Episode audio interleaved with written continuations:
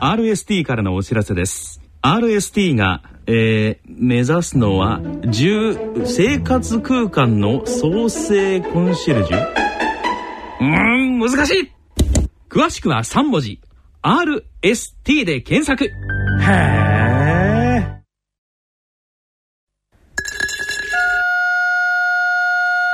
このコーナーでは静岡県各地の商店街などで活躍をされている電気店の店主の方にお話を伺ってまいります。ご案内は静岡県在住の歌人田中昭義さんです。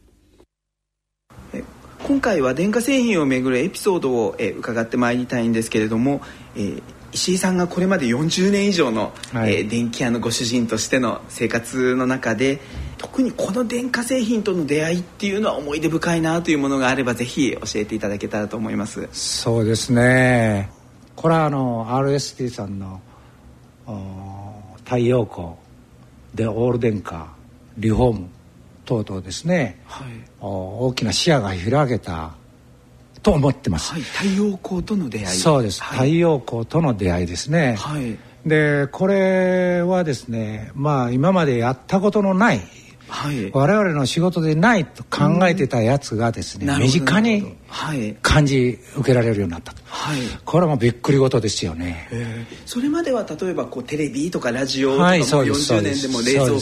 えー、掃除機にしても随分形も変わっていたと思うんですけどもう全く発想の違うというか次元の違う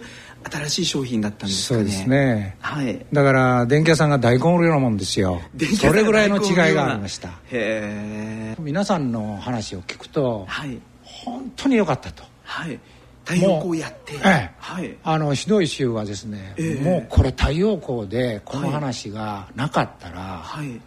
うちはダメだったとああなるほどなるほどそれが過去の売り上げの7倍にしたとか、7倍売り上げですよ。町の電気屋さんの。そうです。それとか8倍にしたとかっていう話はゴロゴロですよ。はいはいはい。今から2年前の3.11でしたか、はい、まあこの時代の流れに合致したと、はい、はい、ですから私はこの RSC さんの会社と知り合いになるのも大体それぐらいからなんですね、はい、だから浅いんです、はい、浅いけれども今だかって私四十数年の電気屋をやってますが、はい、まあ、理事長これから組合の職に入ってからは33年になります、はい、太陽光の話に飛びついてからですね、はい、これだけみんなの顔色が違うっていうのがですね一目瞭然です、ですからかなり温度差あります。やった潮とやらない潮の温度差っていうのはですね激しいです自分の守り隊の顧客でさえも知らないんです、はい、太陽光やってたとか、リフォームをやってたとか知らないもんですから新聞のチラシだとかなんかでですね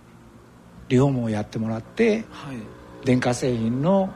AV 関係だけをうちに頼むというふうなケースだったんですね。なるほどなるほど。それで、はい、とにかく認知をしてもらおうと。はい最近はもう町の電気屋さんでも町の電気屋でもこれはやってんですよと。だから今回ピンクの旗をですね、はい、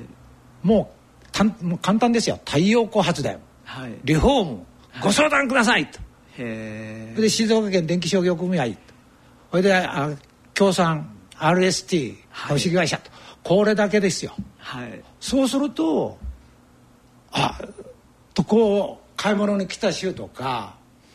その人たちが目に入るじゃないですか。はい、かピンクに白抜きですから、はい、よく目立ちます。いやでも石井さんの40年にも及ぶ、うん、もう電気店ご主人の目から見てもやっぱりこの太陽光っていうのは新たな可能性を見出せる商品でそうですね。いうことだったんですね、はい、町の電気屋さんって今までのもうあの私たちのイメージでは、うん、もう、えーと、テレビがあってラジオがあってとかっていう商品を売ってるイメージだったんですけれども、うん。はいだんだんもう生活全体リフォームや太陽光丸ごとです。衣食住まあえっ、ー、と食とかまあ違うのかもしれないですけど、うん、すごくその生活に密着した大きなものっていうのが全部取り扱いのこうテリトリーに入ってきてるんだなっていうのを今回お話を伺って、えー、教わりました。ありがとうございますそろそろお時間となりました。この続きはまた次回の放送でお送りしたいと思います静岡町角電気屋さんのコーナー。ご案内役は静岡県在住の歌人田中昭義さんでした。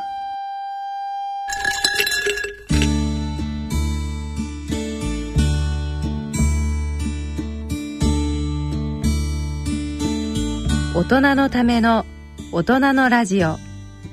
ラジオ版私の履歴書のコーナーです。聞き手は緩和医療医の川越光さんです。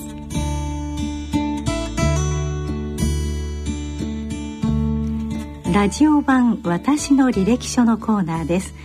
今回は前回に引き続き大阪大学名誉教授で淀川キリスト教病院名誉ホスピス長の柏木哲夫さんへのインタビューの模様をお送りいたします。聞き手は緩和医療医の川越光さんです。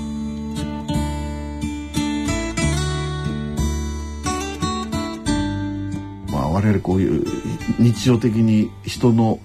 あの病特に死と向き合う仕事ですよね。えー、そね。そのことやはりすごく感じながら、えー、やはりあの人間っていうのは確かに魂をこう吹き込まれて一つのその生きる存在になるんだけども、えー、その周りをこういろんなものが覆ってますよね、例えば肉体的なものとか、社会的なものとかですね、だから根本にはそういうスピリットがあって、そしてあのそのスピリットの痛みっていうのは、うん、やはりこういう肉体的な痛みとかなんかが十分緩和された上で、うん、こうある意味で浮かび上がってくるような痛みじゃないかなと、うん、その痛みも十分取らないでですね、えー、あのこれはそのスピリチュアルな pain だっていうのそういうことに対して僕は非常に抵抗があるんですけどね。そうです。ね。なるほど、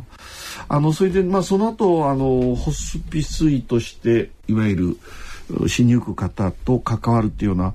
ことを仕事としてやっていかれるわけですけれども、はいはいはい、それまであのもちろん淀川キリスト教病院の中には一般病棟でもちろん亡くなってた方いらっしゃいますよね。えーえー、でそこでお亡くなりになる方と、うん、それから先生が中心になって1980何年でしたかね。7年4年でしたかね、はい、えー、スタートしました緩和ケア病棟ですね、えーえー、あの同じまあ病院の中に、まあ、肩や治すところで亡くなる方と、はい。はいえー、もうやはり死を迎える病棟で死を迎える方と、えー、まあ、2つこのまあ、もあの病棟がある意味でできたっていうか、はいはい。はい、その先生は両方経験されたと思うんですけど、えー、その違いみたいなのはやはり何か感じられましたか、作ってそうですね。これはですね、あのまあ、論文に発表したんですけれど、はい、あのちょうどホスピスをスタートさせて5年目ぐらいだったと思うんですけどあの一般病棟で亡くな亡くなった方とホスピスで亡くなった方の一番の大きな違いって何だろうかって思い出してですね、アンケート調査をしたことがあるんです。で100名ずつあの一般病棟で亡くなった人ご遺族にですか？ご遺族に。あのまあさまざまなその項目のアンケート調査をしたんです。それからあのホスピスで亡くなった100人。で私たちは多分その痛みのコントロールっていうかそういうその症状のコントロールが、うん、あのホスピスの方が多分良、うん、かったのではないか、うん、初め予想はですね、それからあの病室がやっぱり広くて、こう明るくて、静かで温かい雰囲気があって余裕があって病棟の違いもあるんではないかって思ったんですね。でそれももちろんあったんですが、うん、トップはですね一番大きな違いは十分なコミュニケーションということです。あなるほどでホスピスと一般病棟とで決定的に違ったのはコミュニケーションなんです。あそうかと思ったんですね。だからやっぱりホスピスでのケアの中で、その症状のコントロールというようなことはもちろん大切なんですけど一番そのご家族が、あの感じ取られたのは、十分なコミュニケーションを取ってもらえた、まあ、十分時間をかけて話を聞いてもらえた、気持ちが理解されたということが一般病棟との一番大きな差だったんです。それは。これは非常に大きな学びでしたね。はい、そうですか。まあそれはあの先生よくよくわかるんですけども、ええ、あのそれと同時にそのケアする側っていうか。医師として関わった方としてですね、うん、やっぱり一般病棟であまり感じなかったこと、うん。あるいは緩和ケア病棟で、患者さんからこういろいろな意味で教えられるっていうような、えー、そういう面も多分あると思うんですけどその辺はいかがでしょうかね？そうですね。私あのスタートした時にはやっぱりあのケアの提供ということが、まあ一番重要だというふうに思ってまして、それはそのまあ例えば医者の場合は、その症状のコントロールの知識とか技術を提供する。でチームでとにかく患者さんの必要を満たすためにこちらからこう、手を差し伸べるというか要するに提供ということの重要性を思ってたんですが、ところがそのケアが進むにつれて受け取ることの方がずっと多いんですよね。あのつまり患者さんの方から教えられるとかそう,、ね、いうことですか、えーえー、だからケアの二方向性っていうことが、あのー、やっぱりホスピスケアの非常に大きな特徴ではなかろうか。でこれあのミルト・メイヤロフというケア学の専門家がケアの双方向性というそういう論文を書いてるんですけどね。あのケアっていうのは必ず提供するということと同時に受け取るという側面があってその両方が大切なんだということを言ってるんですけどまさにその通りだと思います、ね、普通の治療の中にはそういう考え方ってあんまりないですね。すね自分の医者が持ってる技術、知識、それを患者さんにやってあげて、そうですね。まあせいぜいもらうのは対価としてはお金だって。そうじゃなくて、えー、そのことによって、あの、ケアすることによって。人間的な成長ということにつながるんですよね。なるほど。はい、その、我々医療者も、そのことによって医療一つ高められたところへこの、えー、進んでいくっていうようなそういうことでしょうかね、はい、これは確かにこのホスピスケアに携わってると感じますね、えーまあ、特権だと思います、ね、はい、はい、なるほど。よくわかります。それからもう次の問題もう一つあの先生ぜひお聞きしたいことは、えー、まあ先生っていうとあのやはり施設ホスピスの柏木っていう感覚が非常にあるんですけども、あの先生からご覧になって在宅っていうようなのはあのどのようにあの考えていらっしゃいますか？はい。えー、っとまあこれ日本の特殊性だと思うんですが、まあ私たちがまあ少なくとも私がホスピスということを考えた時に、あまりにも当時のそのがんの末期の患者さんが一般病棟で抗がん剤の副作用プラス、まあ、がんそのものの痛みに苦しんで亡くなっておられる、うん、これは何とかしないといけないっていう発想があって、えー、そしてイギリスやアメリカのホスピスを見ていった時にですね在宅からスタートしようという気持ちは起こらなかったんですね。で見たところはやっぱりもちろん在宅ケアもしておられたんですけどやはりそのホスピス病棟で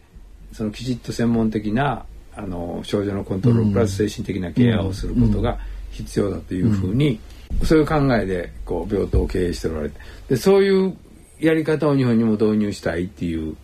あのそういう気持ちがかなり優先したと思います。ところがですね、はい、日本でもそういうホスピス病棟を作って、えー、ある意味でこう日本がそういう先駆的な働きをしたのに、うん、あの韓国台湾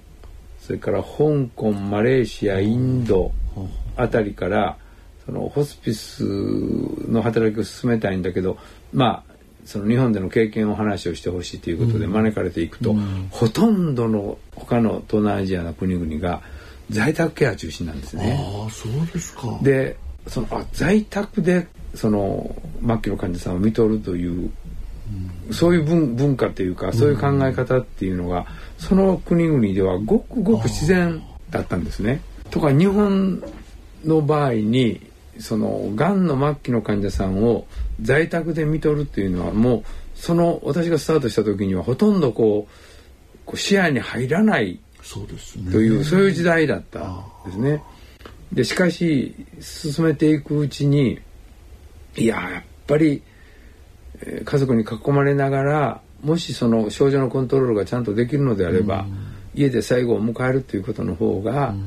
あの人間的な最後ではないだろうかということをすごく思うようになりましてね。あの在宅ケアに、まあ、途中で目覚めたというのが正直なところですね。まあ、ホスピスケアの、まあ、大元って言いますか、えー、スタートはあの、まあ、シシリ・ソンダース、えー、え。ー、彼女がセントクリスファー作った時には、えー、確か54のベッドかなんか持った、いわゆる施設型のホスピスでしたね。はいはい、彼女はずっとそういう考え方持っで要つまり施設ホスピスを充実すれば、うん、いわゆるこういういわゆる死にゆく方のケアっていうのはある意味で問題解決するんだよと、うん、その数を増やす、うん、あのそれを充実すればいくんだよってそういう考え方を持ってずっといらしたんでしょうか、ね、いや彼女も変わりました。あ変わったえ私と初期の時代からずっとお付き合いがありますけれどもあのスタートはやはりその専門病棟で専門的なケアということで、あのスタートしたんですけれども、その私と彼女の大きな違いは、スタートの時から彼女は並行してスタートしたんですよね。並行って在宅も一緒に在宅も一緒にスタートしてああそうですか、はいそれで在宅で見とる方がいい人は在宅で見とる、無理な人はホスピスでホスピスでということで完全にこう両方並行させているというところが大きな違いですね。はい、それはずっと彼女、まあ、晩年になっても、ええ、あのそういう2つのやり方っていうこと。で、はい、両方患者さん望む方をっていうような道をそうですね。あのせ用意していたわけですね。それとしかしイギリス全体の動きはやはりその、施設型のホスピスから、えー、在宅型のホスピスへ、うん、あの移行するのがいいというそういうあの流れにはなってると思います、ね、あなるほどね、はい、あそれはすごく心強い。まあ先生の今のお話伺っているとまああのコミュニケーションが一般病棟と違って緩和ケア病棟ではね、え。えー、非常にあの重要視してて、えー、そのことが患者さんの満足度につながっているという話ございましたよね。はい。はい、それはあの医療者と患者さんとのコミュニケーションですよね、えー、言ってみればね、えー、だけどそれプラス、患者さんと家族のコミュニケーションも大事だし、ね、病棟ではそれが十分まあ、はあの果たせないような、ね、残念ながら。そういういろんな工夫はしますけれどもね、はいはい、家にいて普通のこの患者と家族の交流っていうようなものがあるのがそ、ね,、れやっぱり病棟っていうようなところに入ることによって、それが失われるとか、そういうのは、そういうのはそうでしょうね、なるほど。いやあのよくわかりました。であのまあ先生っていうとあのいつもあのユーモアって言いますか、はい、なんかいろんなこう面白い話をいつもしてくださる。最近はなんかそれに類したような話がございますこの仕事っていうのは非常に重い仕事ですので、私も2500名ぐらいの方見とりまして途中であのすごく重くなってきたんですね。何かこの重みをちょっとでもこの軽くできないかなという気持ちがちょっと出てきて、でそれにあの、まあ、ユーモアっていうものがすごくあの、有用であるということに気づき始めたんですね。であの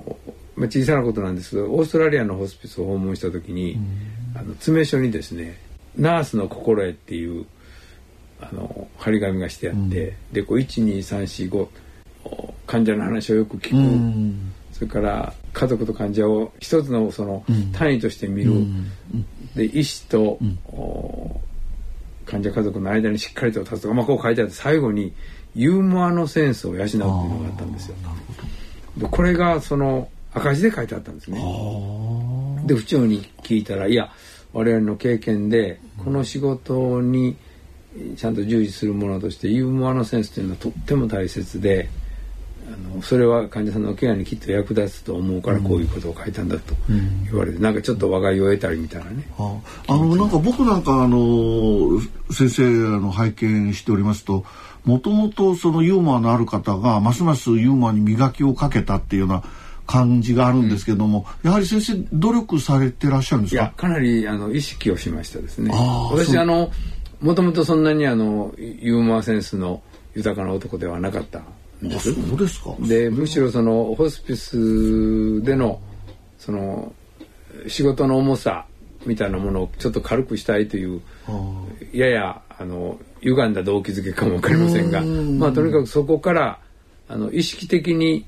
そのユーモアの、まあ、勉強したりちょっと学問的にユーモアを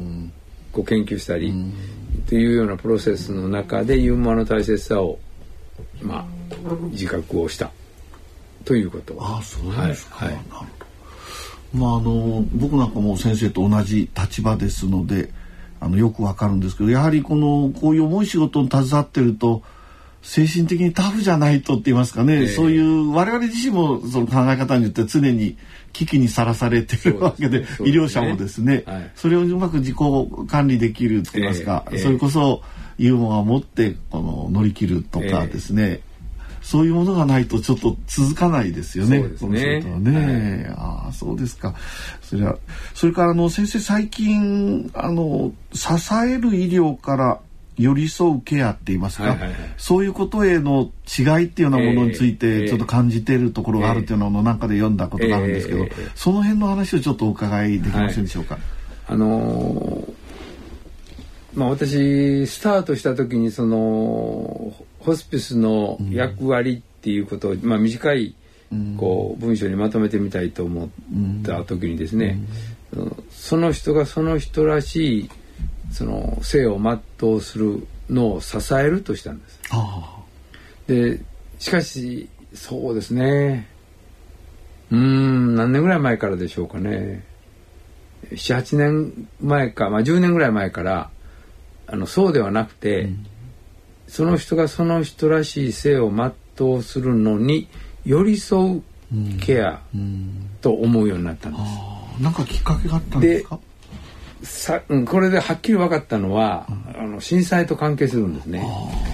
あの支えるというのと寄り添うというのが、うん、違うと思ったんですね。それは関西の震災ですか？えっ、と両方です。両方ですか？えー、まあ関西の震災の時に、あの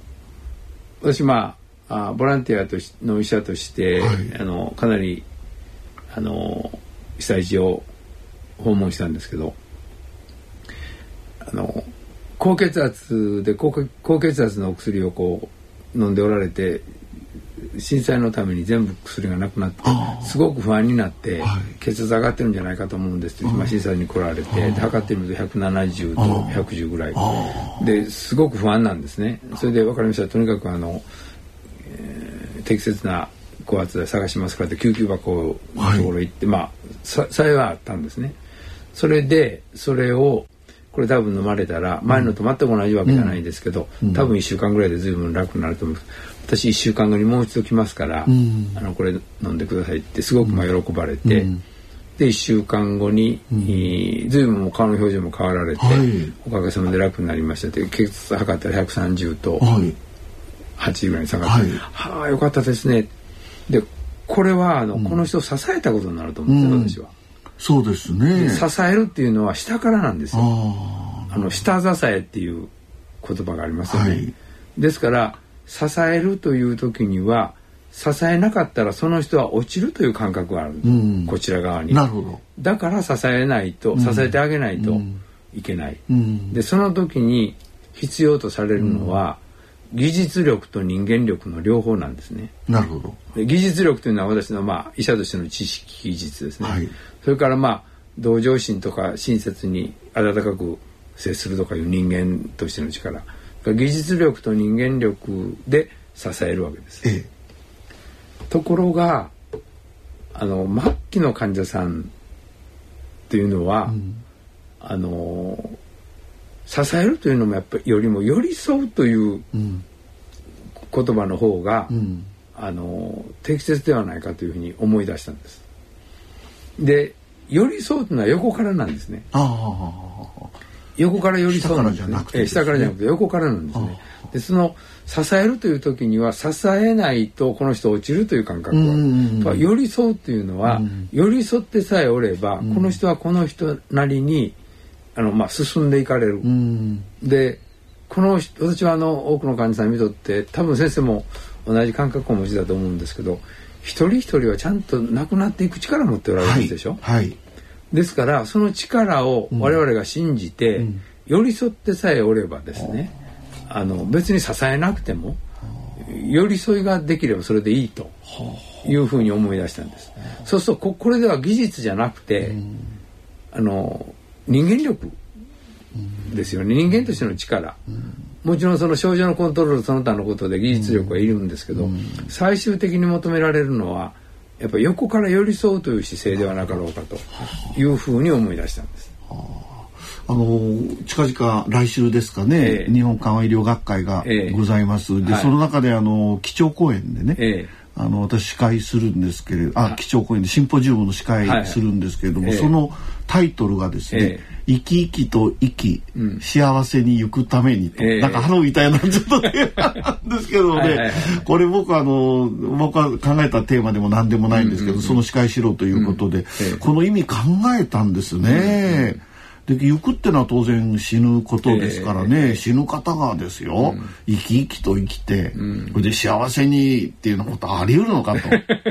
そういうバカなことはないだろうってずっと考えていきましてね、えー、それで突き当たった言葉があのフランクルなんですね、うん、それは有名なあのトロツデム・ヤッツム・レーベン・ザーゲンっていう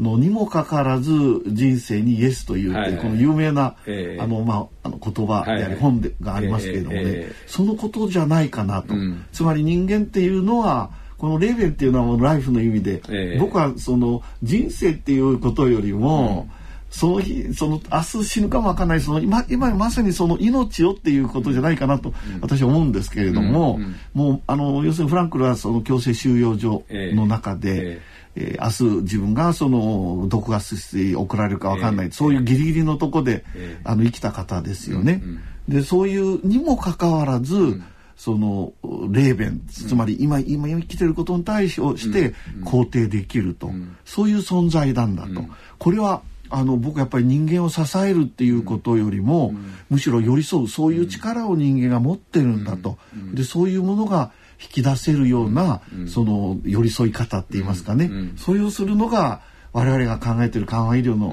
ことじゃないかなって、うん、そんなところへですね、うん、あの、まあ、結論をあの持っていこうとかって考えたんだけど今先生の話伺ってて、うん、あまさに寄り添う医療って先生同じことを考えてらっしゃるんだなっていうこと、あのちょっと思わさせていただきました。あの実は今日この前にあの先ほど先生言っていただいた「命への眼差し」の出版記念会で講演をしたんですけど、うん、その時私フランクルのあの話をしてこのあのそれでも人生にイエスというという、はい、その話をちょっとしたんですけどたまたま。それが偶然でところがですね非常にこの、まあ、これ最近の経験であの、まあ、興味があったのはあれはあの山田邦夫という方があの訳されたんですね。はい、あのそれでも人生にイエスという。でこの山田邦夫さんがあのあるあるところでその講演を頼まれた時にその紹介する時にその紹介者が紹介を間違えたんですね。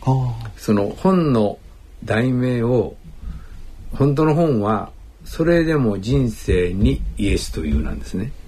ところがその司会者がそれでも人生はイエスというという本を訳された方ですって言われたんですね。ああそうなんですか。でその時に間違いだったんですけど待てよこれって大切だなと彼は思ったって言うんです。で人生にイエスというっていうのはその人生という非常にこうあの抽象的な、はい、ものに対して人間の側からイエスというわけでしょ。うん、ところが人生はイエスというそれでも人生はイエスというのは人生の方からお前の人生にはいろいろあったと思うけれどお前の人生はそれでよかったんだということを人生がこのあの人間に言うというんですね。でこの話をその山田邦夫さんはフランクルにしたって言うんですよ。そしたらその2つの方向性が大切だと私も思うと。だからそれは美しき間違いだというふうに言ったって言うんですね。そうですか。だからそのまああのホスピスでたくさんの方を見とって、うん、あのそんな言葉では言われないですけど、うん、あのまあいろいろありましたけどいい人生でしたって言える人はね、うん、自分から人生に対してイエスと言うと同時に人生の方からもなんかイエスと言ってもらえてる、その双方向性があるんじゃないかなと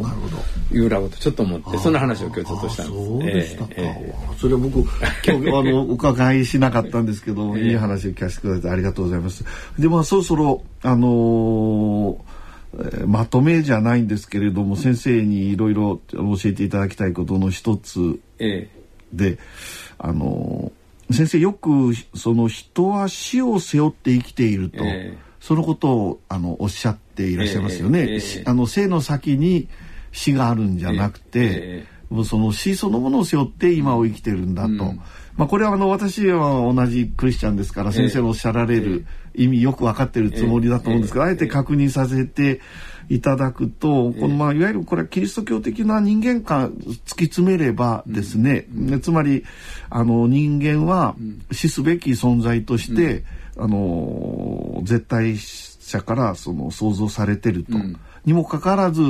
罪を犯して、その死っていうものに、えー、本来はもうさあの定められたと、うん、そういうある意味での現在思想と、うん、あの関係しているようなところがあるかなと思いながら、あの伺ってるんですけど、そういう考え方を先生はやっぱり持ってらっしゃるんですか、この言葉の中に。そうですね。いやまあそれもそうなんですけど、現実にそのホスピスで仕事をしていてやっぱり人っていうのは死を背負って生きてるんだなっていうふうに思うのは私これ勝手にあの矢崎症候群というような名前を付けてるんですけど。あの例えばその62歳の男性が肝臓がんの末期で入院してこられて、うん、奥さんに話を聞きますと、主人はもうあの会社人間でもう会社のことばっかり考えて生きてきた。でやっと定年退職であの夫婦でゆっくり温泉にでも行こうと思っていた矢先にがんで倒れました、うん、これを勝手に私は矢先症候群と言ってるんですけど、うん。あの性の延長上に死があると思っておられたわけです、ね、ああなるほど。ご主人も奥さんも。ところが現実的には死を背負っておられたわけですね、うんうん、だから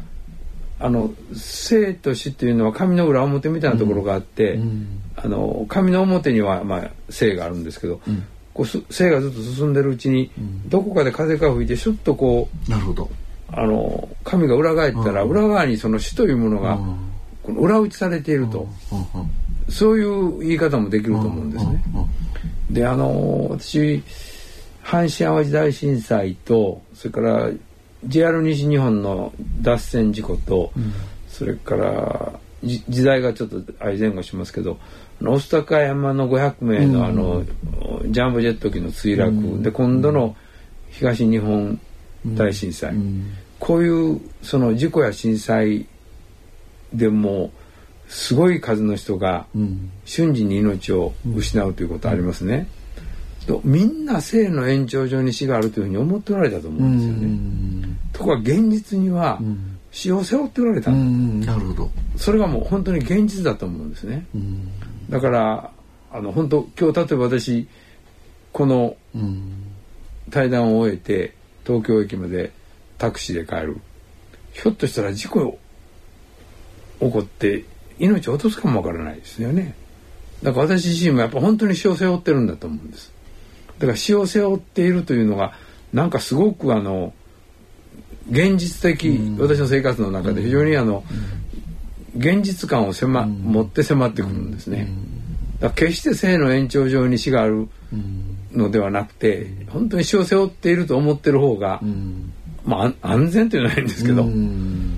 うん、うん、そういう感じですね。なるほど。なかなか先生おっしゃられるその裏返し生と死っていうのは本当ひっくり返したら生でありひっくり返したら死であるっていう、えー、そういう感覚って実際生活してると思ってませんね、なかなか。ええ。ええ、だけどその実際にいろんなその事故とかあの震災で命を落とす人を見ていますとね、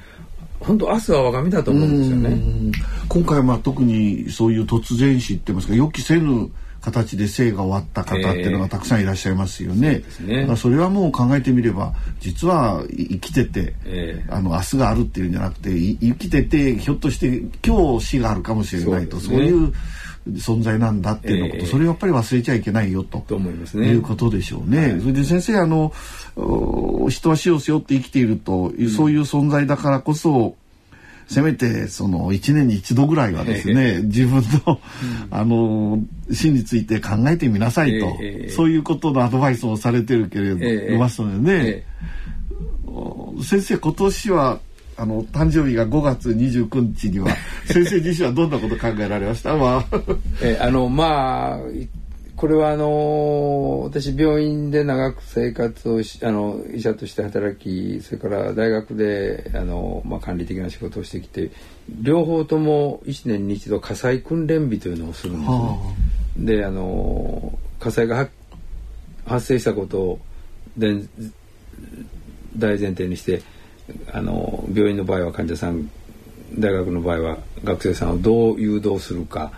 消火栓の使い方をあれするととにかく準備するわけですよ、はい、年に一度。だけど病院でも大学でも火災の発生率はほとんどゼロなんですね。発生率ほとんどゼロの火災に対して年に一度準備をするわけですから発生率100%の死に対して、うん、年に一度も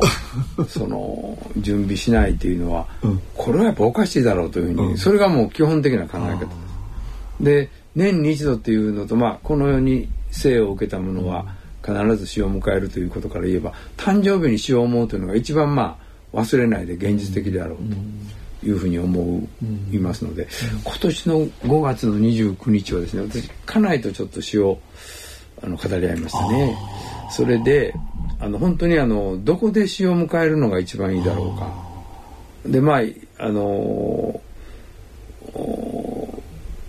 人はやっぱり専門の分野で死を迎えるということをよく言いますので私は多分がんではないかなと思うんです自分でね いや分かりませんけどどこのがんか分かりませんけどそれで実際に具体的にあのここ23年の間にがんが発見されて、うん、あのうまくいかなかったらそのどこへどこで入院してどこで最後を迎えるか最後僕は先に行くかも分からんけど、どの辺まで見てくれるとかいうその辺のねあの話し合いをしましたね。あの結論はいかがだったんですか？やっぱりあなた若い時散々好き勝手なことやったんだから 最後は私は嫌ですとかって言われましたか？よく在宅では多いんですそういう方、ね、いやだからその最後まで最後の最後まではいいからできるだけあの家に置いてくれ出してくれで最後はあの自分の建てたホスピスの特別室を予約するからじゃあもう先生のいうようなこと一応予約してありますのでなるほどまあ順調にいった時の死のコースっていうのはもう用意されたわけですね。そうですね。えー、だから不良の死死っていうのはもうこれ神様に任せざるを得ないですからね。えー、なるほどね。もうあのお葬式をまあお葬式は先生の場合も教会でっていうこと決まってると思いますけど、えーえー、あと誰を呼ぶとかあの派手にするなとかいろいろあると思うんですけれども、その辺のことはもうあのお話はもうすでに出来上がってるんですか、まあ、あの教会で葬儀をするということは確かですし、ね、それから幸いあの共同墓地というのがありますので、ね、なるほど。そこへ入ることももうあの確かだしいいです、ね、それとあのもうあのあんまりたくさんの人にあのご足労を願うのも大変だのなので、まああのそれもいついつ死を迎えるかということによって随分違うので。例えばあの90歳前後になるとですね、うん、もう多分あの誰も呼ばないと私は思うんです。葬儀まあ家族親戚家族だけの葬儀で後からお知らせしてもらったらいいというふうに、まあ、思ってますけどね。でただなんなんとなくあの家内よりも先に行くというなんか確信があるんです私。それは先生怪しいですね。怪しいですね。怪しいです。あのー、あれ、あのね、えー、っと、永六輔さんが、はい。あの奥様先に亡くなった、ね、その時に読んだ、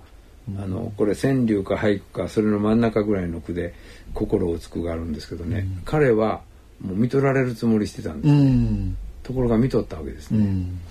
で見とられるつもりが見とり寒椿っていうんで